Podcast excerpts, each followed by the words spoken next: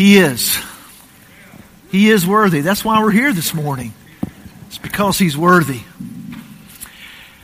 Church family, thank you for approving last week the uh, uh, motion to bring Reedy Fork Baptist Church under the leadership of Lawndale Baptist Church. That was approved at a 90% vote.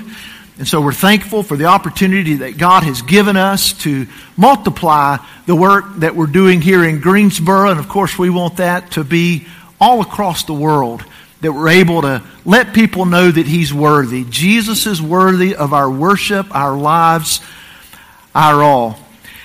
Open your Bibles with me this morning to 1 Timothy chapter 6. It's not really a right or wrong thing to stand for the reading of God's Word, the Bible, but I wanted our first series together as a church family to really focus on the fact that this is God's Word, and when God speaks, we want to listen. We want to hear Him. We want to reverence Him, what He thinks, and especially His Word. It's easy that we would get caught up in preferences, opinions, and traditions, but we have one King, and this is His book, and this is what He says. Stand with me for the reading of God's Word. 1 Timothy chapter 6 and verse 11. But as for you, O man of God, flee these things Pursue righteousness, godliness, faith, love, steadfastness, gentleness. Fight the good fight of the faith. Take hold of the eternal life to which you were called and about which you made the good confession in the presence of many witnesses. I charge you in the presence of God who gives life to all things and of Christ Jesus who in his testimony before Pontius Pilate made the good confession to keep the commandment unstained and free from reproach until the appearing of our Lord Jesus Christ, which he will display at the proper time. He who is the blessed and only sovereign, the King of kings and Lord of lords, who alone has immortality, who dwells in unapproachable light, whom no one has ever seen or can see, to him be honor and eternal dominion. Amen. You may be seated. Join with me in prayer this morning. Father, we, we believe this book is yours. We believe that it's what you, the creator of the universe, has made known to us about yourself. We thank you for that one story within this book of, of redemption. What all you did to create us so that we could experience and enjoy your, your grace and your generosity and your glory. And then what you did to restore us, even after the fall, even after we chose to go our own way, your plan to restore humanity to yourself through the sending of your Son, His death and His resurrection. And we pray that as we study this text of Scripture this morning, that we would hear it as your word, that we would obey it as your word, that we would reverence you because you've spoken to us. Give us understanding, give us wisdom, that we would know how to live our lives for you and for you alone. In Jesus' name we pray. Amen. God is the one who gave us emotions.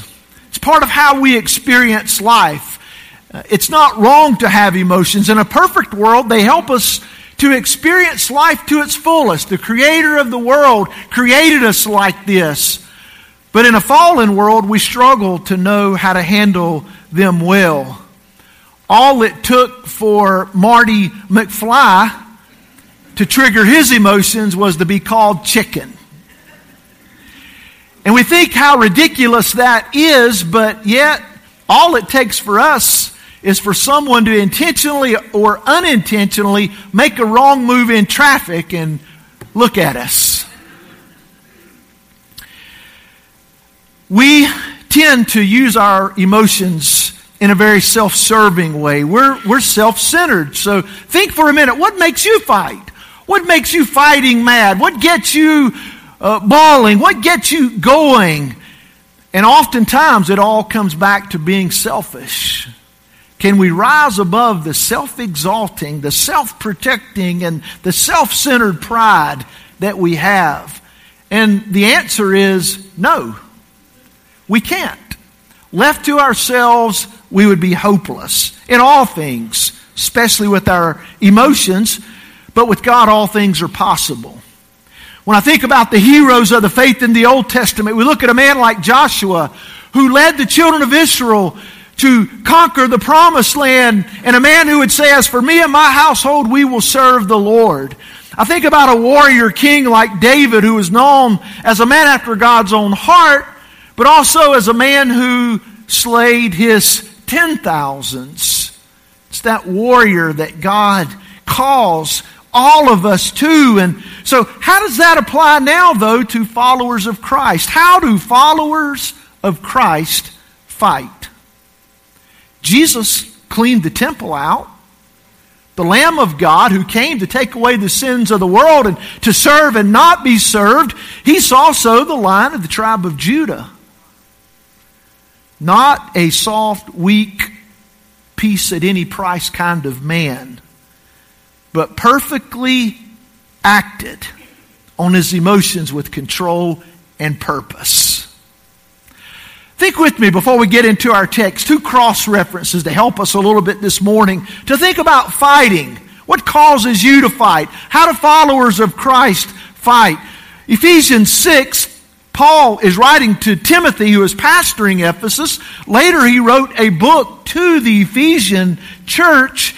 And notice what he said about fighting in Ephesians 6:12.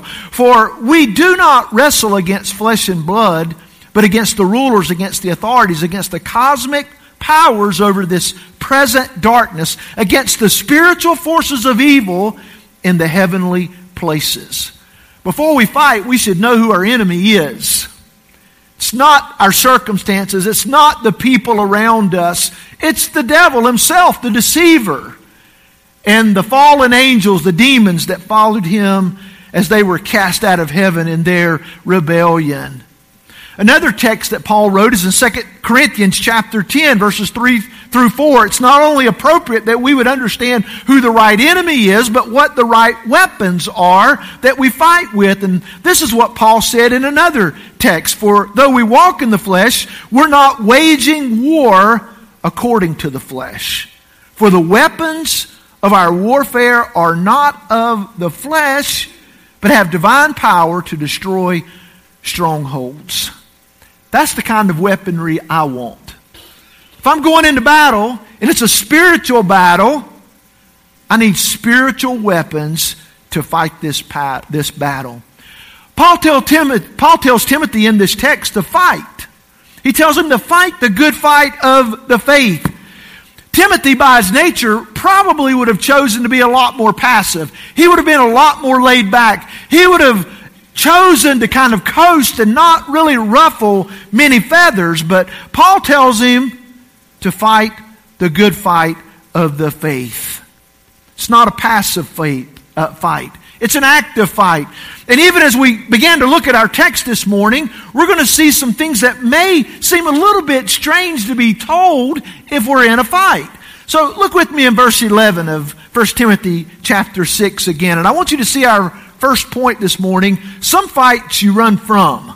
This is what a man of God flees from. But as for you, O man of God, flee these things. Now, Paul is talking to Timothy, this pastor of the church at Ephesus. And he calls him, but you, O man of God. And, and the but is there for a reason because it's contrasting just what he had said about the false teachers. Timothy's not to act like the false teachers. He's to do something completely different in his life. And part of the right way to fight is to run. Have you ever fought your best by running from the fight? Now, that's not true in all circumstances, but there are some fights that you just avoid. There's some you just run from. And instead of our internalizing some of the, some of the doctrines and practices that the world would have for us to try and infiltrate our church family instead of being a church that is built on sound doctrine, we're to run from those things. It's what Paul was telling the church at Ephesus, what he was telling Timothy, and how to lead the church. But you, O man of God, Flee these things. Run from them. Don't let them impact and influence your ministry and the ministry that's to take place within the church. What, what are these things? What, are, what is Timothy running from? Flee these things. And for the most part, it's referring to what last week was discussed in verses 3 through 10. If you're going to test leaders, you test them according to sound doctrine. So we would run from anything that leads to a different doctrine. You see that in verse 3 if anyone teaches a different doctrine, it does not agree with the sound words of our Lord Jesus Christ and the teaching that accords with godliness. And so we're looking for right belief and right behavior that leads together, that, that works together. And when that's not true, then run from that. That's, that's not what we're about in God's church as the king of the church, Jesus himself, the head of the church, leads. We're to be about sound doctrine and sound living. Both should measure up. What we believe about God, we should live up to. What we think about God, we should live up to. Run from anything that leads to a da- sound, to a different doctrine. Some songs we will not sing at Lawndale because they lead to a different doctrine. Some people will not serve in a pastoral role at Lawndale because they teach a different doctrine. Some will not teach life journey group classes or others because they believe a different doctrine than what is true according to the Word of God. We're commanded to protect the church, to shepherd the church, to protect it according to sound doctrine. And Paul is telling Timothy, to run away from anything. Don't associate. Don't be connected to. Don't compromise your doctrine. And then run away from anything that leads to a different devotion. You see, part of the test of being a leader is sound doctrine, belief that leads to the right behavior, but it's also a contentment. Godliness with contentment. If we're not careful, we will begin to love other things over our King. I think that's part of the downfall of the church of 2021 is that we're chasing after things more than we're chasing after our King.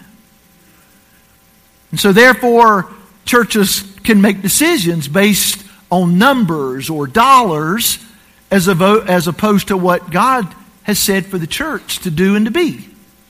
Anytime we're, we're driven by something that's more than what God has said, then we've lost our devotion, our pure devotion, our simple devotion to our one true King. There's a lot of pressure today from churches to live in a consumeristic mentality, to lead from the consumer. What do the people want as opposed to what God wants? Being man centered as opposed to being God centered. Giving people what pleases man instead of what pleases God.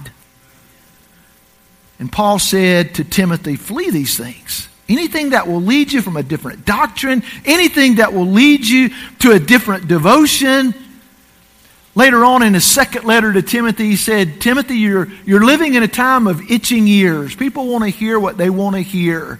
Don't give in to it. Preach the truth. Stand on the truth. Flee from those things. One way to summarize this first point this morning, let me just put it in words. If you're fighting for King Jesus, if you're in his army, one of his soldiers, You'll be careful not to get entangled in things that require contradiction or compromise to your commitment to Him and His Word. Church, we're subject to a good, gracious, glorious King. He demands and deserves our all. Flee from these things. Fight well for your King by, by protecting and by fleeing from these things. Secondly, some fights you run to. You can't avoid. You take head on. This is what a man of God follows after. So this is what he flees from. But you, O man of God, flee these things. Secondly, pursue, follow after, go after this, fight for these things. Six things righteousness, godliness, faith, love, steadfastness, and gentleness. Let's be known more of what we fight for as opposed to what we fight against. Again, I, I, think it's easy as a church family to start being known for what we fight against. And there's some things that we would fight against, but we would, we should be more known for what we, what we fight for. And in this text, instead of saying change your circumstances, instead of saying a lot of political or uh, a lot of even uh, cultural battles to fight, you know where, he, where Paul tells Timothy to start? In his own life. Your own walk. Become the kind of people that God intends for you to be. You, you see, that's where, where God begins to do incredible work when people really become light and salt. And they begin to, to fight for these things in, in their own lives. So, so follow after this. Follow after righteousness. Righteousness is doing what's right in God's eyes. It's the standard of God. Not a worldly righteousness. Sometimes you hear people say, well, you know, that's a good man or that's a good woman according to worldly standards. You know, in other words, they're trying to live a good life, try not to hurt anybody. And, and when we think biblically about that, there are none that are good. Not one. We're all sinners. We're all lost in and of ourselves. So it's not a worldly righteousness of just trying to be a good person. It's not even a self righteousness of, of trying to attain some kind of right standing with God on our own because we can't. The most religious people in the world, remember what Jesus said to them in the Sermon on the Mount, Matthew 5 20? Unless your righteousness exceeds that of the righteousness uh, of the uh, Pharisees and Sadducees, you shall in no wise enter into the kingdom of heaven. You see, there's a self righteousness that did not cut it. But there is this righteousness that comes from God. And once it's, it's imputed, it's given at the time we receive Christ, at the time we surrender to His Lordship and place our faith in His death and resurrection, we're given the righteousness of Christ. But then it's also worked out. It's lived out. We work out our salvation. We grow in it. Seek first the kingdom of God and His righteousness, and all these things will be added unto you. Are we living our lives according to what is right in God's eyes? Godliness. Pursue righteousness, but pursue godliness. Godliness is an obedience to God. Godliness is, is acting like Him and it's living in such a way that there's nothing else worth living for but for the glory of God. A godly life. It's, as Paul told the Philippian church, to live as Christ. Everything is about Him. My life revolves around Him. It's to live as Christ and to die as gain. I'm willing to give up everything for Him, and I know that when I stand before Him, it'll all be worth it. Pursue godliness. Thirdly, pursue faith. Faith is trust in God, one step at a time. That's faith, isn't it? Because humanly, I, I want to know what's coming next. Can you tell me what's happening next? Can you tell me how that's going to result? Can you tell me if we do this, what's going to happen after that? And faith steps out and takes one step at a time. God, you've called us, you've said this, we're going to obey you one step at a time, one day at a time, leaving the consequences with God. I can't always tell you that when you obey God that it's all going to turn out great. Sometimes it seems like life falls apart when you obey God. That's why we, we have a story like Job. That's why we have texts like in, in Habakkuk the prophet that though the fig tree doesn't bud and all the things in life aren't going my way, yet I'll still rejoice in God focusing on Him. Faith. Trust in God. Pursue righteousness, godliness, faith, and pursue love. That's affection for God. That's the foundation of life. How else can we live? How else can we follow Christ if we don't love Him? We love Him because He first loved us. God's love for us will never change. He loves us perfectly because He is perfection. His, he'll never love us more. He'll never love us less. Our life, though, is learning more about His love. How can I love Him more? Because of His great love and because of what He's done for me, how can I love Him more? That's the Christian life. I'm pursuing that. We're to, we're to pursue that, our, our affection for God. It gives us the motivation for everything that we do. There's a lot that's been said so far in this book in 1 Timothy. And, and we have 65 more books to go after this one, right? There's a lot here.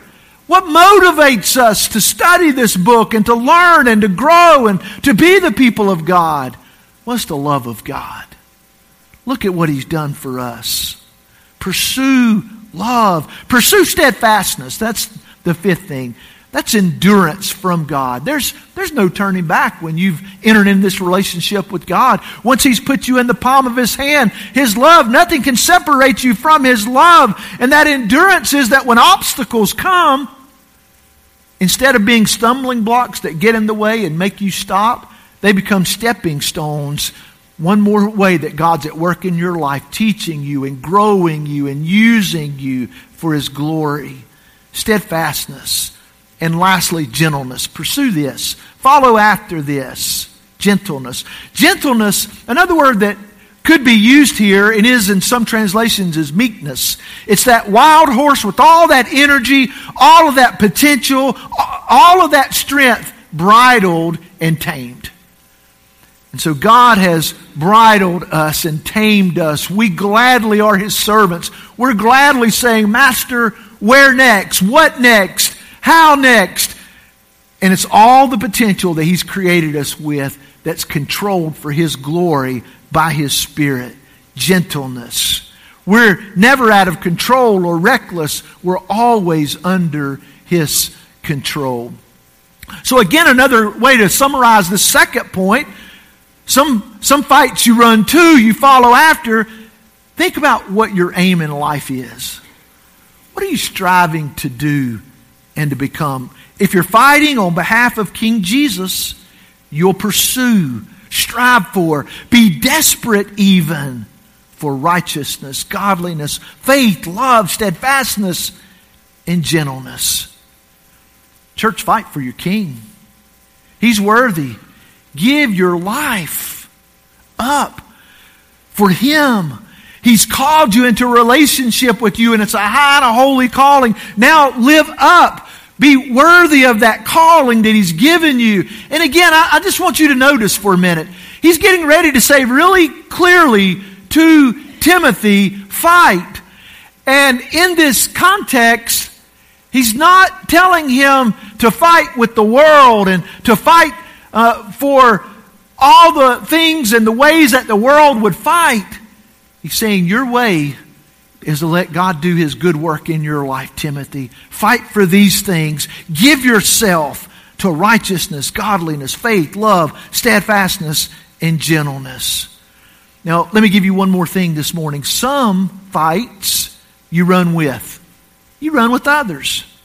You're not alone. You've, you've got the great king who's leading out in charge for the battle, Jesus himself. And he has a, a host of others who are fighting with him, not only angelic, but brothers and sisters in Christ who fight for this same king. Some fights you run with. And this is what a man of God fights for. Notice in verse 12 fight the good fight of the faith. Flee these things Follow after these things and fight the good fight of the faith. Now, this idea of faith is different than the idea of faith in verse 11. Notice it has that definite article with it, which generally means truth. Fight for the truth. Fight the good fight of the faith. What we hold true to be about God. Fight the good fight. There are a lot of bad fights to fight. There are a lot of inferior fights to fight. There are a lot of worthless fights to fight. But when you're fighting for your king, it's always worth it. Notice the truth about the king. There is a king. Jesus is the king. He eternally existed with his Father in heaven God the Father, God the Son, and God the Holy Spirit. And in eternity past, God knew that the second person of the Trinity, the Son, would come to earth to die for sin. God knew that, and He created us anyway because He is such a generous God. He desired to share Himself with us. It's a good fight of faith. It's a good opportunity to live and to have being and to know a great God. The truth about the King. Notice also the life with the King. He says, take hold of the eternal life. I, I, love how he describes life here. It's not temporary life with Jesus. It's not conditional life with Jesus. It's eternal. When you place your faith in Christ, he gives you eternal life. Your life, your new life starts at that moment and it will extend through eternity.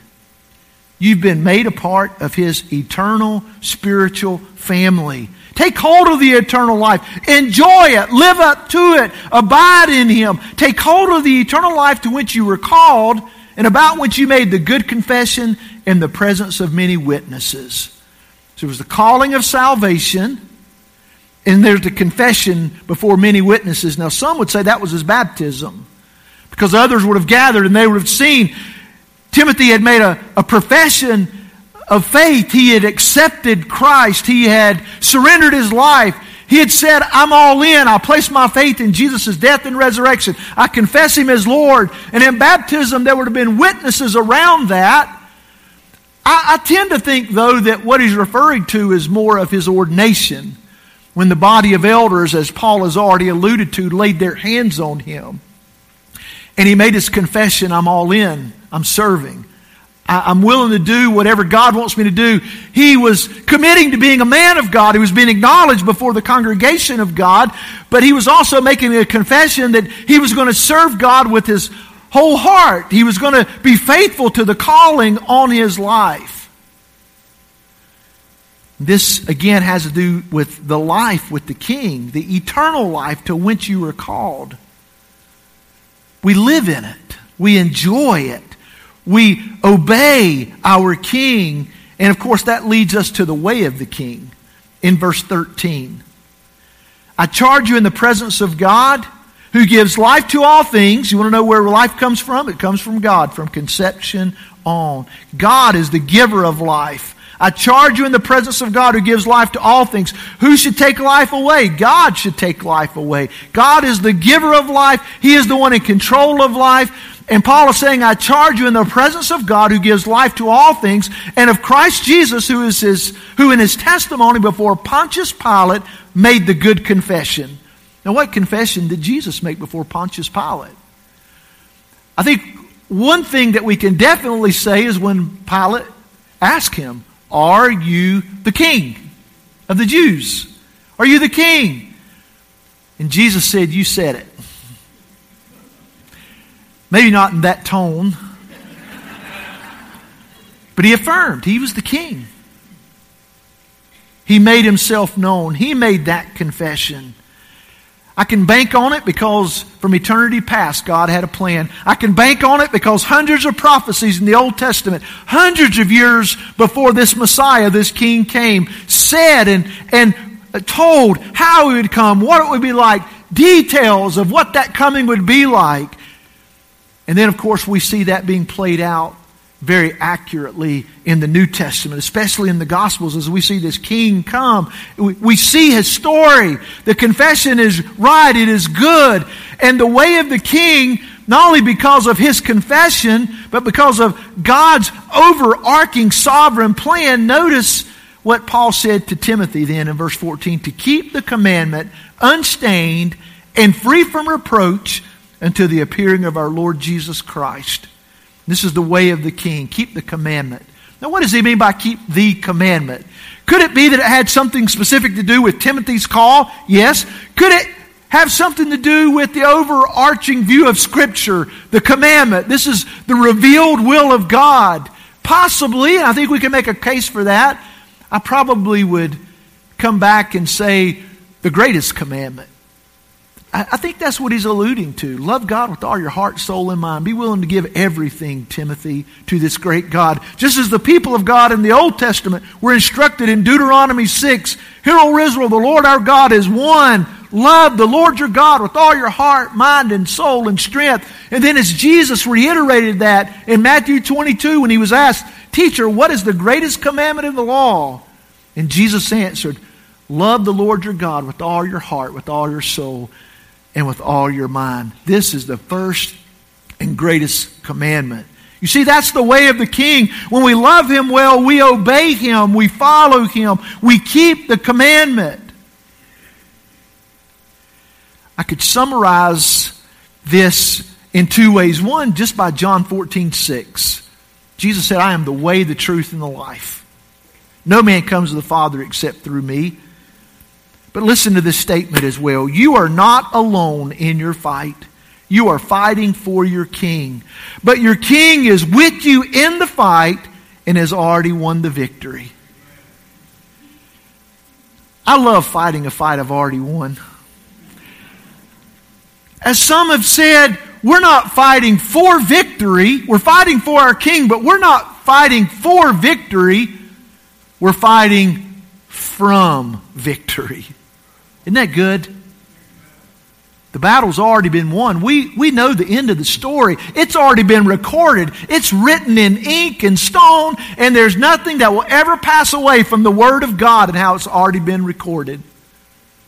We're fighting for our King. And I've got some good news for you. We're, we're not going to lose this. We've already won. I'm glad we're fighting with our King. I'm glad He's with us, beside us. Now, overall, as Paul is closing out this letter to Timothy, to me, this is part of the why. This is why we do what we do. Again, there's a lot contained here. Some of this makes us feel uncomfortable. Some of this causes us to rethink how we're doing life and how we're doing church and how we see the world.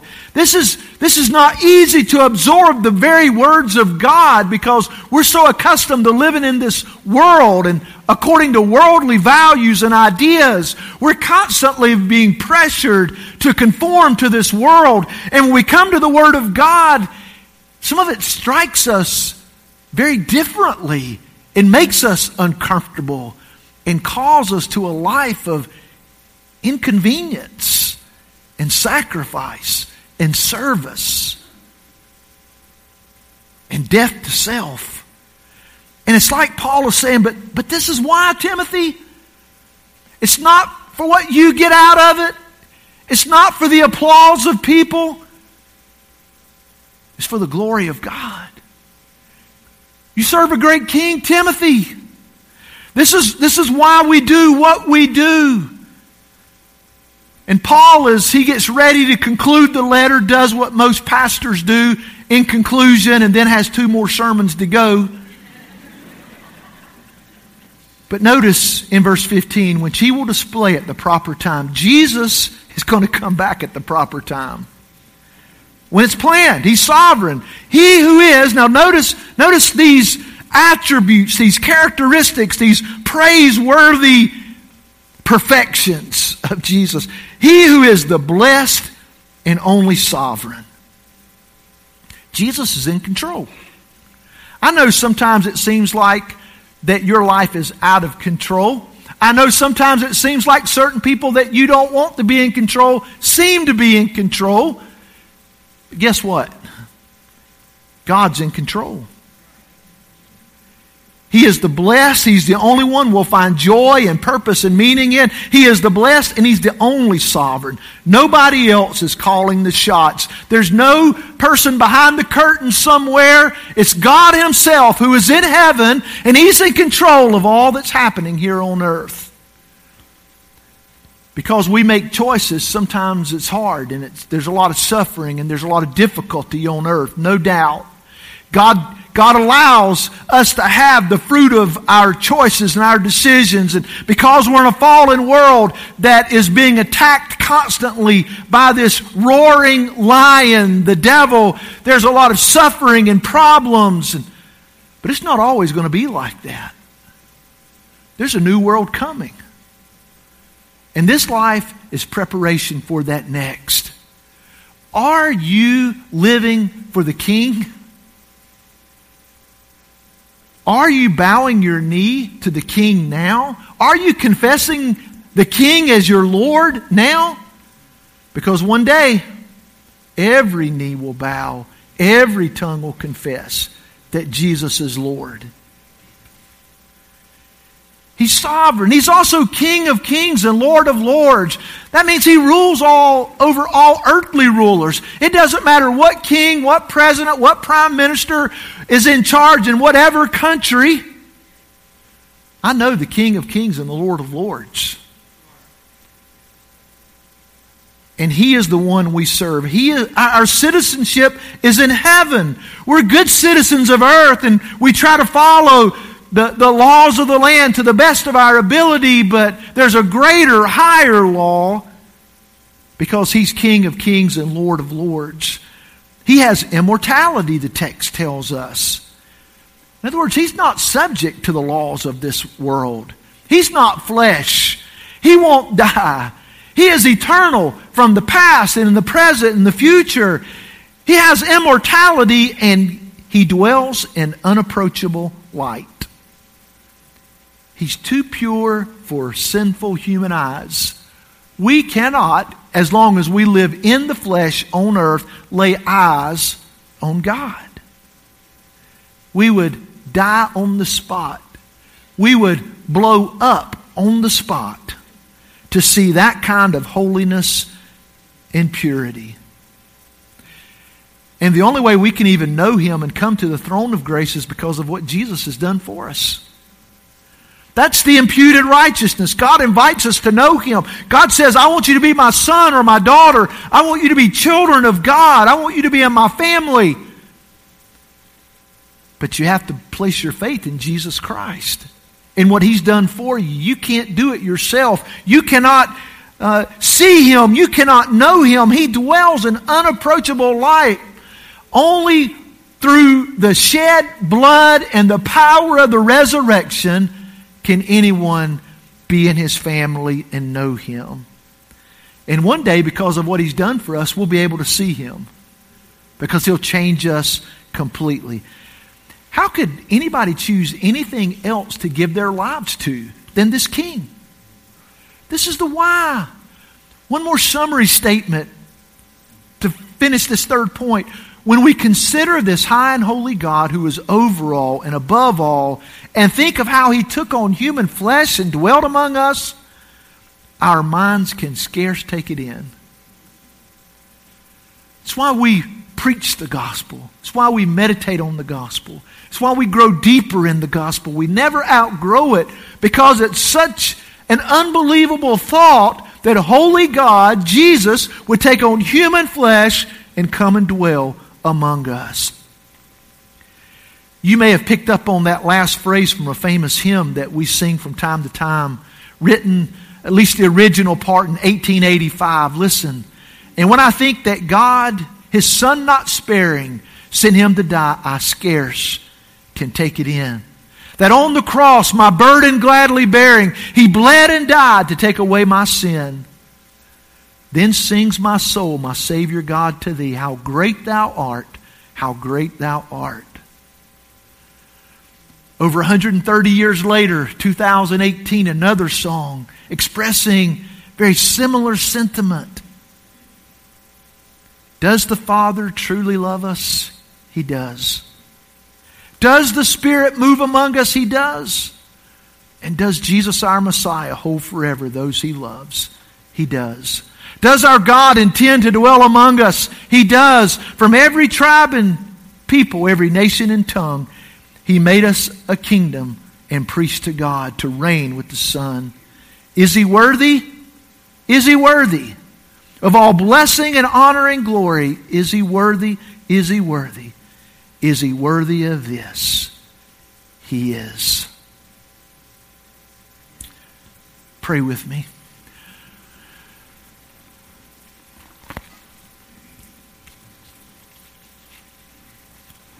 Father, as we consider these truths of how great you are, it humbles us.